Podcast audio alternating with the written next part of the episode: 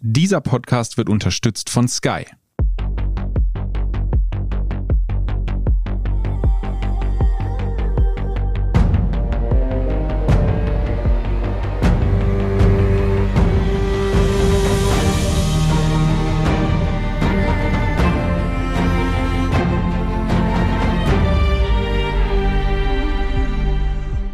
Bin Torben Pollerhof und Sie hören Serienreif, den Podcast über die abgefahrene Welt der Serien.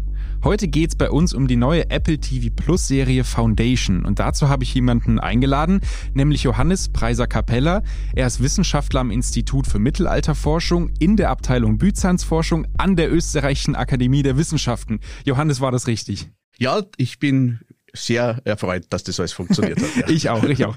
Johannes, sag mal, warum bist du genau der Richtige, um mit mir jetzt hier zu sitzen, um über Foundation zu reden? Also ich habe die Romane gelesen, die als Vorlage dienen für die Serie mhm. und auch sonst zahlreiche Werke von Isaac Asimov, dem Autor der Foundation-Romane. Mhm.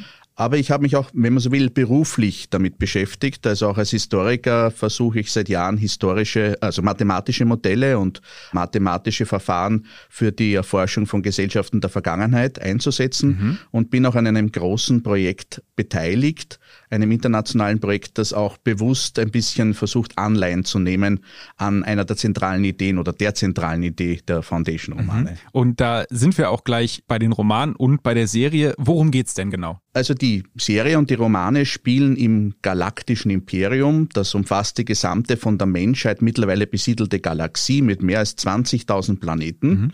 Und dieses Imperium besteht seit mehr als 12.000 Jahren und scheint eigentlich für die Ewigkeit gebaut. Dann taucht aber ein Mathematiker auf, Harry Selden, mhm.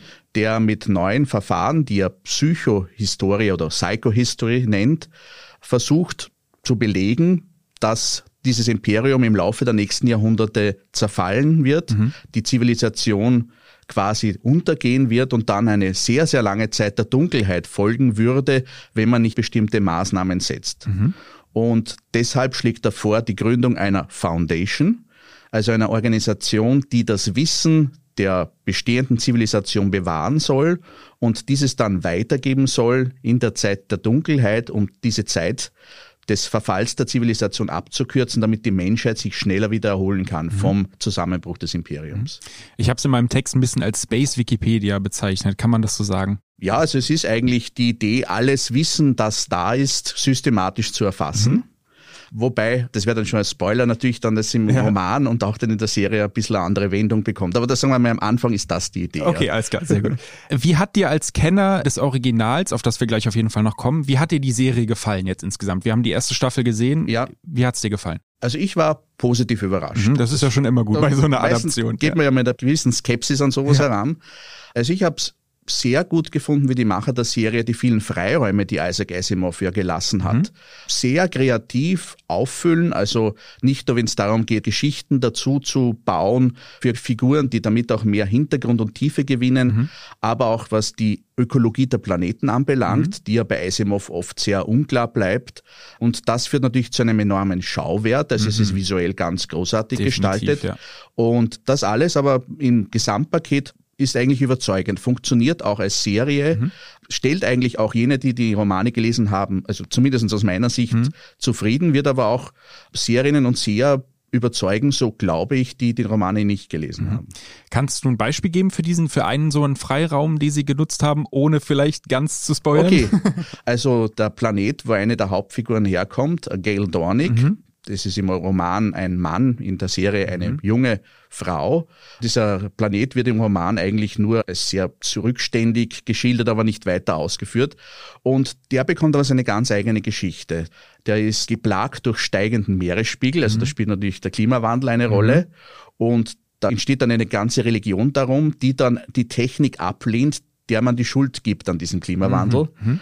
Und das kommt so im Roman nicht vor, ist aber sehr schön dargestellt und das eben im Kontrast zu dieser jungen, begabten Mathematikerin, die dann eigentlich das umarmt, was ihre Religion und ihre Tradition ablehnt, mhm. die Mathematik, die Naturwissenschaft. Mhm. Da geht es auch dann um diese kleinen Steinchen, die dann im Gesicht entfernt wurden, richtig? Genau, das ja. ist das Symbol der Zugehörigkeit genau. zu dieser Religion mhm. und das fähren sie eben, um dann auch dann in der Hauptstadt des oder im Hauptplaneten des mhm. Imperiums da, dazu zu passen. Und wie du gesagt hattest, auch bei dem Planeten sieht man visuell ist das alles überragend. Also wenn man ja. das zum ersten Mal sieht, auch am Anfang diese kleine Dorfsiedlung und dann wie sie abgeholt wird im Hintergrund hat man riesige Planeten, man hat Ringe um drum herum. Also ich fand es wirklich atemberaubend. Ich habe es leider nur auf einem Laptop sehen ja. können, aber trotzdem schon da war es so, mein Gott, wenn man das irgendwie im Kino gucken könnte oder so, dann wäre das ja, also es muss sich ja vor keiner anderen Science-Fiction weder Film noch Serie in irgendeiner Weise verstecken, oder? Nein, nein, überhaupt ja. nicht. Es sind ja, glaube ich, auch die Szenen im Trailer vorkommen ja. mit diesen Planetenringen und genau. das schaut natürlich das ganz toll aus. Ja. Gibt es denn im Endeffekt oder im Handumdrehen was, was dir nicht gefallen hat, vor allem im Gegensatz zum Original, wo du sagst, es ist im Original schon ein bisschen besser? Das wären zwei Sachen. Die eine Sache, die ist vielleicht etwas strenger zu beurteilen. Man hat sich sehr bemüht um Diversität, mhm. auch im Cast. Also wie gesagt, männliche Figuren werden jetzt von Frauen gespielt. Es gibt sehr viele starke Frauengestalten, mhm. die auch zum Teil einen afroamerikanischen Hintergrund haben. Das funktioniert alles ganz toll und auch sonst ist diese Gesellschaft des 12. Jahrtausends des galaktischen Imperiums eine sehr vielfältige und bunte Gesellschaft. Dann hat man aber doch gleichzeitig versucht, Anklänge einzubauen an aktuelle Zeitgeschehnisse, was an und für sich ja nicht schlecht ist. Es kommt zu einem Terroranschlag, der auch visuell sehr stark an 9-11 erinnert. Definitiv, ja. Und dann kommt es zu einem Krieg dieses Imperiums gegen die vermeintlichen Terroristen. Da werden dann zwei Planeten in die Steinzeit zurückgebombt. Das mhm. erinnert so an Afghanistan und Irak. Mhm.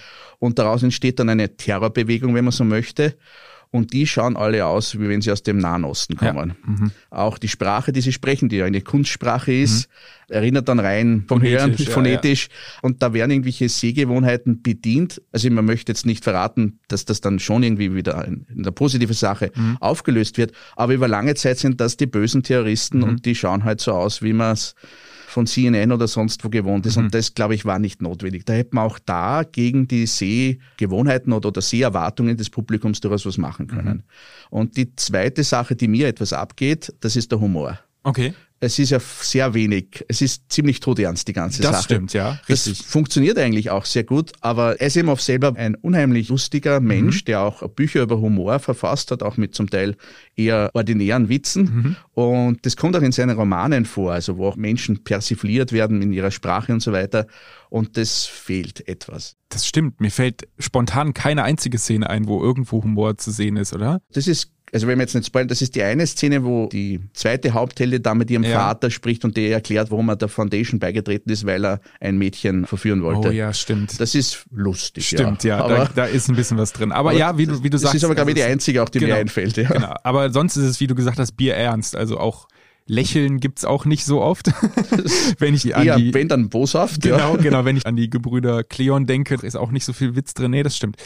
Aber apropos, wenn wir jetzt schon das Original erwähnt haben, warum würdest du sagen, ist die originale Foundation von Isaac Asimov, den wir ja schon angesprochen haben, so wichtig? Es ist sicher einer der Gründungstexte der modernen Science mhm. Fiction. Aber wobei man sagen muss, das beginnt ja wie alles bei Asimov als einzelne Kurzgeschichten, mhm. die in diesen Pulp-Magazinen da in den 30er, 40er Jahren, als er seine Karriere beginnt, publiziert werden. Mhm. Daraus werden dann später Romane und dann überhaupt dieser ganze Zyklus erstellt. Aber der war natürlich unheimlich einflussreich. Also die Idee des galaktischen Imperiums, die hat ja jeder irgendwo schon mal gehört, mhm. sei es bei Star Wars oder jetzt bei Dune. Mhm. Die spielt da sicher eine Rolle. Auch dieser Zentralplanet Trantor, der bedeckt den gesamten Planeten. Mhm. Das ist so wie die Zentralwelt des galaktischen Imperiums oder der Republik bei Star Wars. Genau. Also auch visuell oder in den Ideen, die da gebaut werden, wie sowas, so ein riesiges Konstrukt ausschaut, das ist von Asimov quasi ist seinem Gehirn entsprungen. Mhm. Auch diese Organisation Foundation, wo es geht um Wissenschaft, um die Entwicklung, um Zusammenarbeit, wurde auch namhaft gemacht, dass das bisschen auch eine Inspiration war für die Federation, also für die mhm. Föderation bei Star Trek. Mhm. Asimov war auch wissenschaftlicher Berater des ersten Star Trek Kinofilms, ah, okay. auch wenn er dann nicht in den Credits vorkommt, weil er sich zerstritten hat mit den Filmemachern. Und das ist einmal, wenn man so will, stilbildend und ideenbildend für die Science Fiction. Und das andere ist natürlich die Idee, dass selbst eine Gesellschaft, die dann so hochentwickelt ist und über Jahrtausende die gesamte Galaxie beherrscht, wie es da dieses Imperium mhm. ist, dass die aber trotzdem auch von Zusammenbruch, Krisen und so weiter nicht verschont bleibt. Mhm. Dass das eigentlich der menschlichen Gesellschaft erhalten bleibt, auch wenn sie noch so technisch fortschrittlich mhm. ist. Könnte man ein bisschen flapsig sagen, dass ohne Asimov die moderne Science Fiction nicht existieren würde? Also er gilt ja zusammen mit Heinlein und Arthur C. Clarke so als das Dreigestirn mhm. der Gründerväter der klassischen Zeit der Science Fiction. Sicher hat er auch mit seinen Robotergeschichten mhm. So vieles Grund gelegt, aus dem sich dann spätere Generationen bedienen konnten. Also er ist sicher eine der wesentlichen Quellen für die Entwicklung der Science Fiction, so wie wir sie mhm. kennen. Mhm. Ja. Wir haben im Vorgespräch schon ein bisschen darüber gesprochen, dass es ja doch ein paar Unterschiede gibt. Ich muss zugeben, ich habe die Foundation nicht gelesen. Wie gesagt, Schande über mein Haupt. du hast es gelesen und gesehen. Welche gravierenden Unterschiede sind dir denn aufgefallen? Also, wie schon am Anfang gesagt, es gibt sehr viele Leerstellen, wenn man so will, in der Foundation, in den Foundation-Romanen. Gibt es ja auch für verschiedene Vorgeschichten. Asimov hat bis zum Schluss daran herumgedoktert. Mhm. Die Macher der Serie haben sich da aus verschiedenen Ebenen bedient. Also es gibt Figuren, die kommen eigentlich aus einer früheren Zeitebene innerhalb des Zyklus, mhm. sind aber da in die Geschichte eingebaut. Das funktioniert aber, wie gesagt, alles eigentlich ganz, ganz gut. Aber das ist einmal klar, es ist nicht die 1 zu 1 Verfilmung der Foundation, also des ersten Foundation-Romans. Mhm. Also der erste Foundation-Roman, von dem wird vielleicht die erste Hälfte, bildet die Grundlage der Geschichte, also die ersten zwei seltenen Krisen, für die, die ja. den Roman gelesen haben, die werden da zusammengezogen für die Serie. Also da bedient man sich sehr frei aus den verschiedenen Romanzyklen, die es da gibt. Da gibt es ja auch noch welche, die spätere Autoren dazu geschrieben mhm. haben. Aus diesem ganzen Fundus haben sich die Macher der Serie relativ frei bedient. Im Kern aber ist der Ablauf schon so, wie es im ersten Roman ist. Also mhm. mit dem Auftreten von Selden, dann mit der Exilierung von Selden und seinen Anhängern auf diesem Planeten, mhm. wo sie dann diese Foundation gründen. Das kommt eigentlich vor.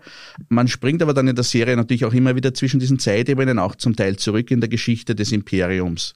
Mhm. Das ist einmal grundsätzlich, wie die Texte verarbeitet werden. Und dann ist natürlich ganz großer Unterschied bei einzelnen Figuren. Also wahrscheinlich das, was am meisten auffällt, ist der Imperator, der Kaiser. Genau, ja. Der ist eine Dreieinigkeit. Mhm. Das ist eine genetische Dynastie, wie es mhm. heißt in der Serie. Das ist derselbe Herrscher, der immer wieder in drei verschiedenen Lebensphasen geklont wird. Mhm. Als Brother Dawn, als Brother Day und Brother Dusk. Also Morgen, Mittag und Abend. Und die herrschen eigentlich kontinuierlich seit 400 Jahren. Und das kommt im Roman nicht so mhm. vor. Überhaupt, das Imperium und der Imperator sind sehr viel prominenter in der Serie als in den Romanen. Mhm. Also in dem Roman ist das eher schon so eine Figur, die auf dem absteigenden Ast ist, ist auch nicht mehr so hundertprozentig ernst zu nehmen. Mhm. Das ist auch eher schon so ein bisschen Operettenkaiser. Ja. Und das ist da überhaupt nicht. Mhm. Also die zentrale Figur, der Schauspieler ist der, den kennen die sehr vielleicht aus den, der Hobbit-Trilogie, genau. das ist der, der den Thranduil spielt. Lee Pace, genau. Genau, also der hat Erfahrung mit arroganten Herrschern. Wahnsinniger Typ, ja. Also der spielt großartig. Großartig, ja. ja. Aber das ist eine treibende Kraft, der ist sehr, sehr böse, Wahnsinn, ja. gewalttätig und das ist der Imperator im Roman nicht. Also das ist viel stärker. Das Imperium geht bei Asimov eher durch Dekadenz unter, dass mhm. die halt nicht mehr so diese Machtfiguren sind. Und das finde ich eigentlich intelligent gemacht. In der Serie befeuern die eigentlich den Untergang, indem sie so gewalttätig auftreten mhm. und unterdrückend. Mhm. Das ist ein Unterschied ganz klar zu der Dynamik, wie sie in den Romanen mhm. vorkommt. Ich muss sagen, ich fand diese Idee mit diesen drei Klonen fand ich super. Ich wusste nicht am Anfang, ich musste mir das nachlesen, ja. dass es im Original nicht so ist, weil ich dachte, naja, das hätte auch eine Idee sein können, die Asimov selber gehabt hätte. Ja. Und ich fand es schön, weil es die nochmal diese, so ein bisschen die Egomanie des Imperiums nochmal ein bisschen raussteht, dass man sagt so, na, es geht nicht nur um eine Person, sondern es geht um die Unendlichkeit einer Person, die man immer wieder klont. Ja. Und ich fand es eine super Idee. Ich fand die Szenen super wo dann, jetzt müssen wir auch ein bisschen spoilern, ja. aber wo sozusagen ein Herrscher ja dann abtritt und sieht, wie der nächste angezüchtet wird. Wahnsinn. Und wie du sagst, Lee Pace ist so ein Wahnsinnskerl. Ich habe ihn ja in den vorigen Interviews über Zoom leider nur, aber mhm. dann ein bisschen kennenlernen können oder mit ihm reden können. Und der Mann ist, wenn der auf den Bildschirm kommt, ist der eine Präsenz ohne ja, Ende. Ja. Und der spielt ja er hat ja in Guardians of the Galaxy 1 auch den Bösen gespielt. Mhm. Das ist Wahnsinn. Der spielt einfach diese verrückten, egomanischen Herrscher, spielt der einfach so perfekt und der ist im echt auch ein bisschen so. Also der okay. ist natürlich netter, aber der ist so eine Präsenz, wenn der anfängt zu reden, das haben auch die anderen Schauspielerinnen und Schauspieler gesagt, wenn der anfängt zu reden, muss man sich zusammenreißen, um nicht Angst zu kriegen und ja. nicht zu wissen, dass der das wirklich ernst meint. Und das fand ich auch wirklich eine der beeindruckendsten Personen und Charaktere auf jeden Fall ja. in der Serie. Ich hätte gesagt, wir machen eine kurze Pause Pause und Sie bleiben dran, denn es geht gleich weiter mit Foundation und dann reden wir noch ein wenig über den Vater der Science Fiction, nämlich über Isaac Asimov. One, two, three. Mehr Action. Mehr Nervenkitzel. Mehr Emotionen. Die besten Geschichten an einem Ort erlebst du nur bei Sky. Mit unseren exklusiven Sky Originals und preisgekrönten internationalen Serien. Sky, wo Serien zu Hause sind. Johannes, du hast vergangenes Jahr einen Vortrag über Asimov und sein Werk am Jüdischen Institut für Erwachsenenbildung gehalten. Wie kam es dazu und kannst du uns grob den Inhalt zusammenfassen? Also letztes Jahr hätte man den 100. Geburtstag von Isaac Asimov feiern können. Mhm. Er ist 1992 gestorben. Das war ein Anlass, diesen Vortrag zu halten am Jüdischen Institut für Erwachsenenbildung, weil er eben jüdischer Herkunft mhm. war. Und der andere Anlass war, weil man zu dem Zeitpunkt schon wusste, dass die Serie rauskommen ah, okay. wird. Da mhm. waren ja die ersten Trailer schon so ein bisschen unterwegs im Internet. Und was ich versucht habe, war zum einen natürlich das Leben von Isaac Asimov zu beleuchten, mhm. der geboren wurde in der damaligen Sowjetunion und seine Familie, der gelang es dann aber in die USA auszuwandern.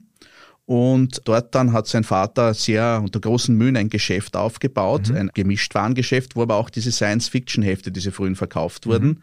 Und da ist quasi der kleine Isaac angefixt worden, wenn mhm. man das so sagen will.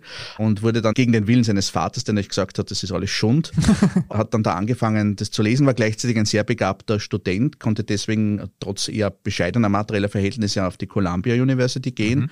hat dann dort Naturwissenschaften mit einem Fokus auf Chemie studiert, hat zuerst eine wissenschaftliche Karriere verfolgt, die hat aber nicht ganz so funktioniert, auch weil er immer eine sehr eigenständige Persönlichkeit war. Also mhm ist bald irgendwo zu Reibereien gekommen und war aber dann schnell erfolgreich als Science-Fiction-Autor eben mit diesen Kurzgeschichten, die aber dann immer größer wurden, eben auch dann zu Romanen wurden und wurde dann eben einer der erfolgreichsten Science-Fiction-Autoren nach dem Zweiten Weltkrieg, wobei er dann eigentlich so in den 60er Jahren begonnen hat, fast nicht mehr Science-Fiction zu schreiben. Mhm. Er hat auch erkannt, dass es da zu einem Wandel kam, also von der klassischen Science Fiction eines Heinlein und von ihm selbst und von Clark kam ja dann eine neue Generation mit Ray Bradbury und anderen, eher auch auf andere Ebenen, nicht nur auf die Technik abzielenden mhm. Visionen, also wo es auch um psychologische Aspekte und so weiter mhm. geht. Da hat er gesagt, okay, er hat verstanden, das, was er geschrieben hat, das passt jetzt in diesen Trend nicht mehr, ist dann zu einem unheimlich erfolgreichen und produktiven Sachbuchautor mhm. geworden.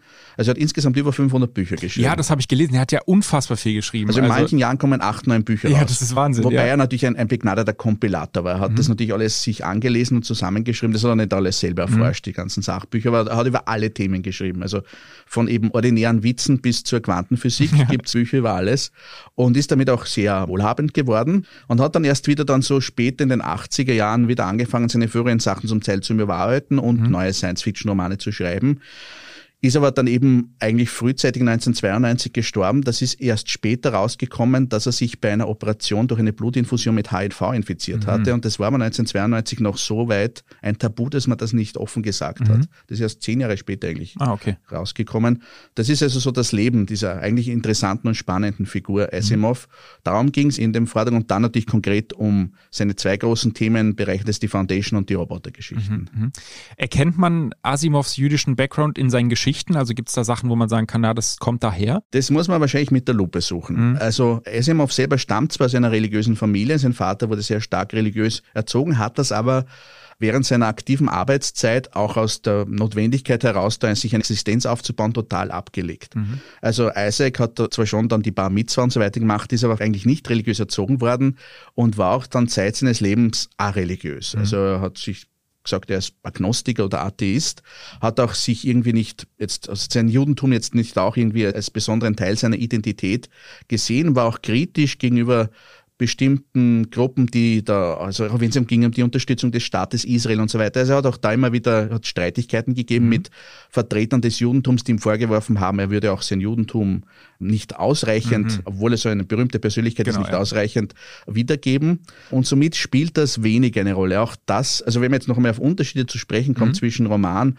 und Serie, in der Serie ist Religion sehr präsent. Mhm, das stimmt. Das ist in den Romanen weniger der Fall. Ah, okay. Da gibt's dann zwar schon auch eine Religion, die von der Foundation irgendwo hervorgeht, aber das ist eigentlich ein Schmäh, um es auf Wienerisch ja. zu sagen, um da die Barbaren irgendwo bei der Stange zu halten, aber es ist nicht wirklich ernst gemeint. Okay. Und das ist aber in der Serie anders. Das stimmt, das kommt ja immer wieder vor, das stimmt. Ich hätte jetzt noch eine Frage auf deine Forschung. Und zwar, du hast ja am Anfang gesagt, dass du in deinem Feld etwas wie diese Psychohistorie machst. Wie muss man sich das vorstellen? Funktioniert das wirklich? Kann man anhand mathematischer Berechnungen voraussagen, was mit der Menschheit passiert? Als Historiker habe ich natürlich den Vorteil, ich muss nichts voraussagen. ja. Also was ich mache, ich kann retrograd versuchen, mhm. Dinge vorherzusehen. Also zum Beispiel mich beschäftigt mit Netzwerkanalyse, mhm. wo dann mathematische Modelle zum Einsatz kommen, um solche sozialen Strukturen zu analysieren, als Knoten und Kanten, also mit diesen Netzwerkgrafen, die man aus den Medien kennt. Mhm. Was ich zum Beispiel untersucht habe, war, wie ist die byzantinische Aristokratie im 14. Jahrhundert aufgebaut? Mhm. Und da konnte ich quasi rückblickend feststellen, schon bevor da, da ein Bürgerkrieg ausbricht, war diese Gruppe der Gesellschaft schon so polarisiert, dass man die späteren Bruchlinien schon vorher vorhersagen ah, hätte können. Okay. Und das ist dann auch wieder so ähnlich wie in der Foundation. Dann gibt's aber den unvorhergesehenen Fall, dass ein Kaiser jung stirbt mhm. und dann bricht das zusammen. Also ah. Also den Anlass kann man nicht vorhersagen, mhm. aber die Strukturen des Konflikts sind schon da. Und das funktioniert ganz gut, rückwirkend gesehen. Mhm. Das ist natürlich ganz was anderes, wenn man das jetzt versucht, auf heutige Gesellschaften anzuwenden, die viel größer, viel komplexer sind, wo wir viel mehr Daten haben. Ein Projekt, wo ich dabei bin, das ist initiiert worden von einem Evolutionsbiologen Peter Turchin, mhm. der auch jetzt am Complexity Science Hub hier in Wien eine halbe Stelle hat. Das Projekt heißt Seshat, mhm. nach der ägyptischen Gottheit der Schreibkunst. Und da haben jetzt über Jahre, ähnlich wie in der Foundation, hunderte Historikerinnen und Historiker, Archäologinnen und Archäologen Daten gesammelt über viele verschiedene menschliche Gesellschaften in den letzten tausenden Jahren und die Idee ist, auf der Grundlage dieser Daten dann zu schauen, ob man hier Muster erkennen mhm. kann, auf die man dann mathematische Modelle anwenden kann. Peter Turchin selbst hat das schon angewandt, zum Beispiel auf die Vereinigten Staaten und war letztes Jahr und auch dieses Jahr in den Medien dort unheimlich präsent, weil er schon 2010 vorausgesagt hat, dass es Anfang der 2020er Jahre zu einer enormen Intensivierung der politischen Gewalt und der politischen ah. Spaltung in den USA okay. kommen wird. Und als dann das Kapitol gestürmt wurde ja. am 6. Jänner, war er natürlich der Prophet, der bestätigt ja. war, obwohl er natürlich immer betont, er kann die konkreten Ereignisse nicht voraussagen, aber er kann sagen, diese Tendenz, wenn sich die fortsetzt, wird sich das in sozialen Umbrüchen niederschlagen. Wie Harry Seldon es ja auch macht. Er sagt ja genau. auch nicht, ich kann nicht auf den Tag genau hervorsagen, was passiert, ich kann nur sagen, dass es langsam anfängt zu bröckeln hier. Genau, und der Peter, mit dem ich auch gut befreundet bin, der ursprünglich kommt aus der Sowjetunion, mhm. ist dann emigriert, also auch so ein bisschen wie der Harry Selden, der ja. dann in das Zentrum des anderen Imperiums da kommt. Und der ist ein großer Fan Asimov also Roman. Ah, also das war so ein bisschen Inspiration für ihn. Das heißt, es gibt Ansätze mit Big Data, dass man tatsächlich auch versucht, da bin ich eben selbst nicht so beteiligt. Mhm. Ich steuere Daten bei, das sind ah, dann die anderen Kollegen eben wie Peter Turchin, weil ich als Historiker da sehr vorsichtig bin, die aber schon den Anspruch haben, da irgendwo auch prognostisch tätig zu werden. Mhm. Dann hätte ich noch eine weitere Frage und ich hoffe, es wird nicht so kompliziert, dass den Zuhörerinnen und Zuhörern die anfangen, die Ohren zu bluten. Aber wie muss ich mir diese mathematischen Daten vorstellen? Also wie kann man die Byzanzforschung in Zahlen niederschreiben? Wie funktioniert das? Also bei dem, was ich konkret mache, bei der Netzwerkanalyse, ist es so, jede Person ist ein Knoten, mhm. Kugel in der Visualisierung mhm. und die verschiedenen Arten der Beziehungen werden als Linien dargestellt. Mhm. Und daraus entsteht jetzt nicht eine Visualisierung, ein Bild, sondern das ist ein mathematischer Graph, gibt's ja die Graphentheorie. Ja. Und da kann ich dann Formeln anwenden, welche Kugel ist zentraler, welche Kugel, ah. wenn ich die ah. entferne, bricht dann da ein Teil weg. Mhm. Wer ist wie nahe am Zentrum der Macht oder wie weit entfernt? Und wie verändert sich das im Laufe der Zeit? Also ich, ich nehme die historischen Quellen, wie sie da sind, und nehme die Information, setze sie aber in einer neuen Art und Weise zusammen, in der ich neue Muster sehen kann mhm. und darauf aber auch dann solche Formeln anwenden kann. Mhm. Ah, okay. Sehr interessant, bestimmt sehr kompliziert. Kommen wir wieder zurück zur Science Fiction, obwohl, wie wir jetzt gerade gemerkt haben, die Grenzen ja fast schon fließend sind. Wenn man jetzt durch diesen Podcast ein bisschen Bock bekommen hat auf Asimov, was ich hoffe, dass es bei vielen Leuten der Fall ist, wo fängt man da am besten an? Was hast du für Tipps? Wo kann man da am besten anfangen zu lesen, zu schauen, was auch immer? Also es gibt bei den Asimov-Lesern, wenn man so will, mindestens zwei verschiedene Ansätze. Mhm. Die einen, die eben sagen, man muss alles lesen, die anderen, die sagen, liest besser seine Kurzgeschichten, die sind besser, als wenn er einen Roman versucht hat zu schreiben. Mhm. Das sind natürlich die Robotergeschichten ein guter Ansatz. Also da gibt es auch als Sammlungen, wo alle drinnen sind und die sind wirklich sehr unterhaltsam zu lesen, auch weil er sehr viel schon nachgedacht hat über künstliche Intelligenz, mhm. über die Probleme, die das bringen wird, wenn die dann menschlicher werden oder wenn die vermenschlicht werden. Also die sind sehr unterhaltsam mhm. zu lesen. Vielleicht damit eher anfangen als mit der Foundation, die dann nicht so actiongeladen ist. Sagen wir es einmal so. Also man darf sich nicht vorstellen, dass da so wie in der Serie das, da die Raumschlachten so ja, ständig ständig genau. statt. Das ist nicht der Fall. Ein Roman, der gut funktioniert, der auch ursprünglich eine Geschichte war, der aus einem ganz anderen Universum stammt, nicht im Foundation-Umkreis, das ist Nightfall. Mhm. Das ist auch eine spannende Idee. Das ist ein Planet, der um sechs verschiedene Sterne kreist und deswegen ist dort ständig Tag. Mhm. Nur alle paar tausend Jahre kommt es aufgrund dieser astronomischen Konstellationen zu einer Sonnenfinsternis und natürlich unerwartet, weil das Gedächtnis nicht so lange ist, auf einmal ist es dunkel mhm. auf diesem Planeten okay. und da bricht die Zivilisation zusammen. Also auch zyklisch schon auch diese Themen, mhm. das ist eine unheimlich spannende Geschichte. Also man merkt, fast alle Asimov-Geschichten sind sehr weitreichend, nicht nur was unsere Gesellschaft angeht und was unser Verständnis von Science Fiction angeht, sondern auch in sich geschlossen sehr weitreichend. Das merkt man auch bei der Foundation, die ja, glaube ich, was insgesamt 20.000 Jahre umfasst, diese ganze Trilogie und mit Vor- und Nachgeschichte. Er hat ja dann versucht, diese frühen Robotergeschichten, die so im 21. Jahrhundert mhm. spielen, das alles in eine Geschichte zusammen ah, okay. zu. Also es gibt eine Website, da haben Asimov-Fans das dann zusammengebastelt mhm. und es geht zurück von Christi Geburt bis ins Jahr 40.000 ja, oder so. Okay. Also man hat viel zu tun, wenn man sich einmal angelesen hat. Und hätte ich gesagt, um diese ganze Nerd-Science-Fiction-Podcast-Folge noch zum Ende zu bringen, hast du ganz schnell als Abschlussfrage, hast du die drei Robotergesetze drauf? Ja, also die hat ja Asimov in verschiedenen Geschichten entwickelt. Also das erste Robotergesetz ist, kein Roboter darf durch Aktivität oder Inaktivität einem Menschen Schaden zufügen. Das zweite Gesetz ist, ein Roboter muss den Befehlen, die ihm gegeben werden, folgen, außer es widerspricht dem ersten Gesetz. Mhm. Und das dritte Gesetz ist, ein Roboter muss seine eigene Existenz bewahren, außer es widerspricht den Gesetzen zwei und drei. Genau. Das hat aber der Asimov später dann in Prelude Foundation ein nulltes Gesetz entwickelt. Aha, okay. Das nullte Gesetz lautet, ein Roboter, der muss dafür sorgen, dass der Menschheit in ihrer Gesamtheit kein Schaden zugefügt ah. wird.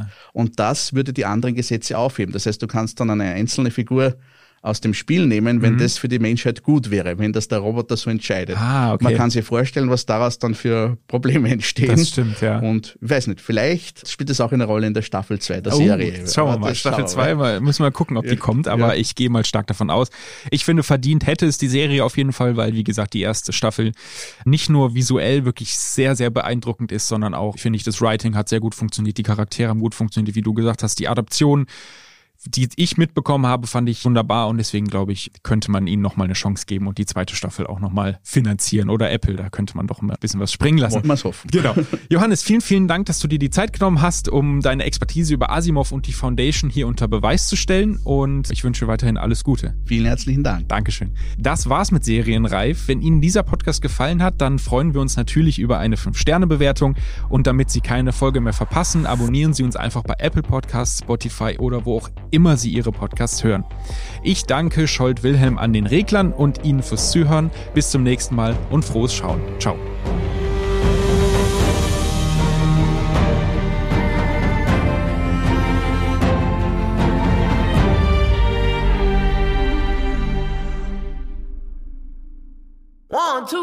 Mehr Action. Mehr Nervenkitzel. Mehr Emotionen besten Geschichten an einem Ort erlebst du nur bei Sky. Mit unseren exklusiven Sky Originals und preisgekrönten internationalen Serien. Sky, wo Serien zu Hause sind.